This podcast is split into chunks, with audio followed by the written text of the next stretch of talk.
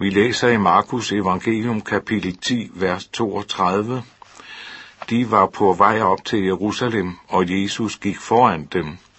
De var rystede, og de, der fulgte efter, var bange.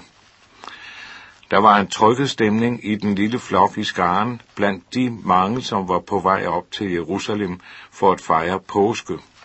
De var rystede og bange. De vidste, at denne vandring ville ende anderledes end før, men hvordan skulle det gå? Bekymring, uro og angst prægede dem, men bemærk, hovedpersonen, deres mester, gik foran dem. De fulgte Jesus.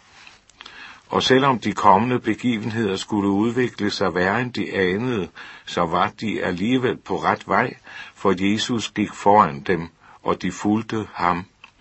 At følge Jesus er altid at være på ret vej også i de tider, hvor vi synes, at der måtte være en anden og nemmere vej. Måske din vej i dag er tung med uro, angst og bekymring. Måske synes du, at der måtte være en anden vej, en lettere, uden disse sorte skyer forud.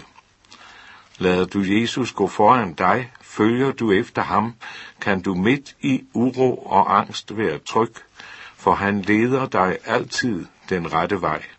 Han leder dig på livets vej. Amen.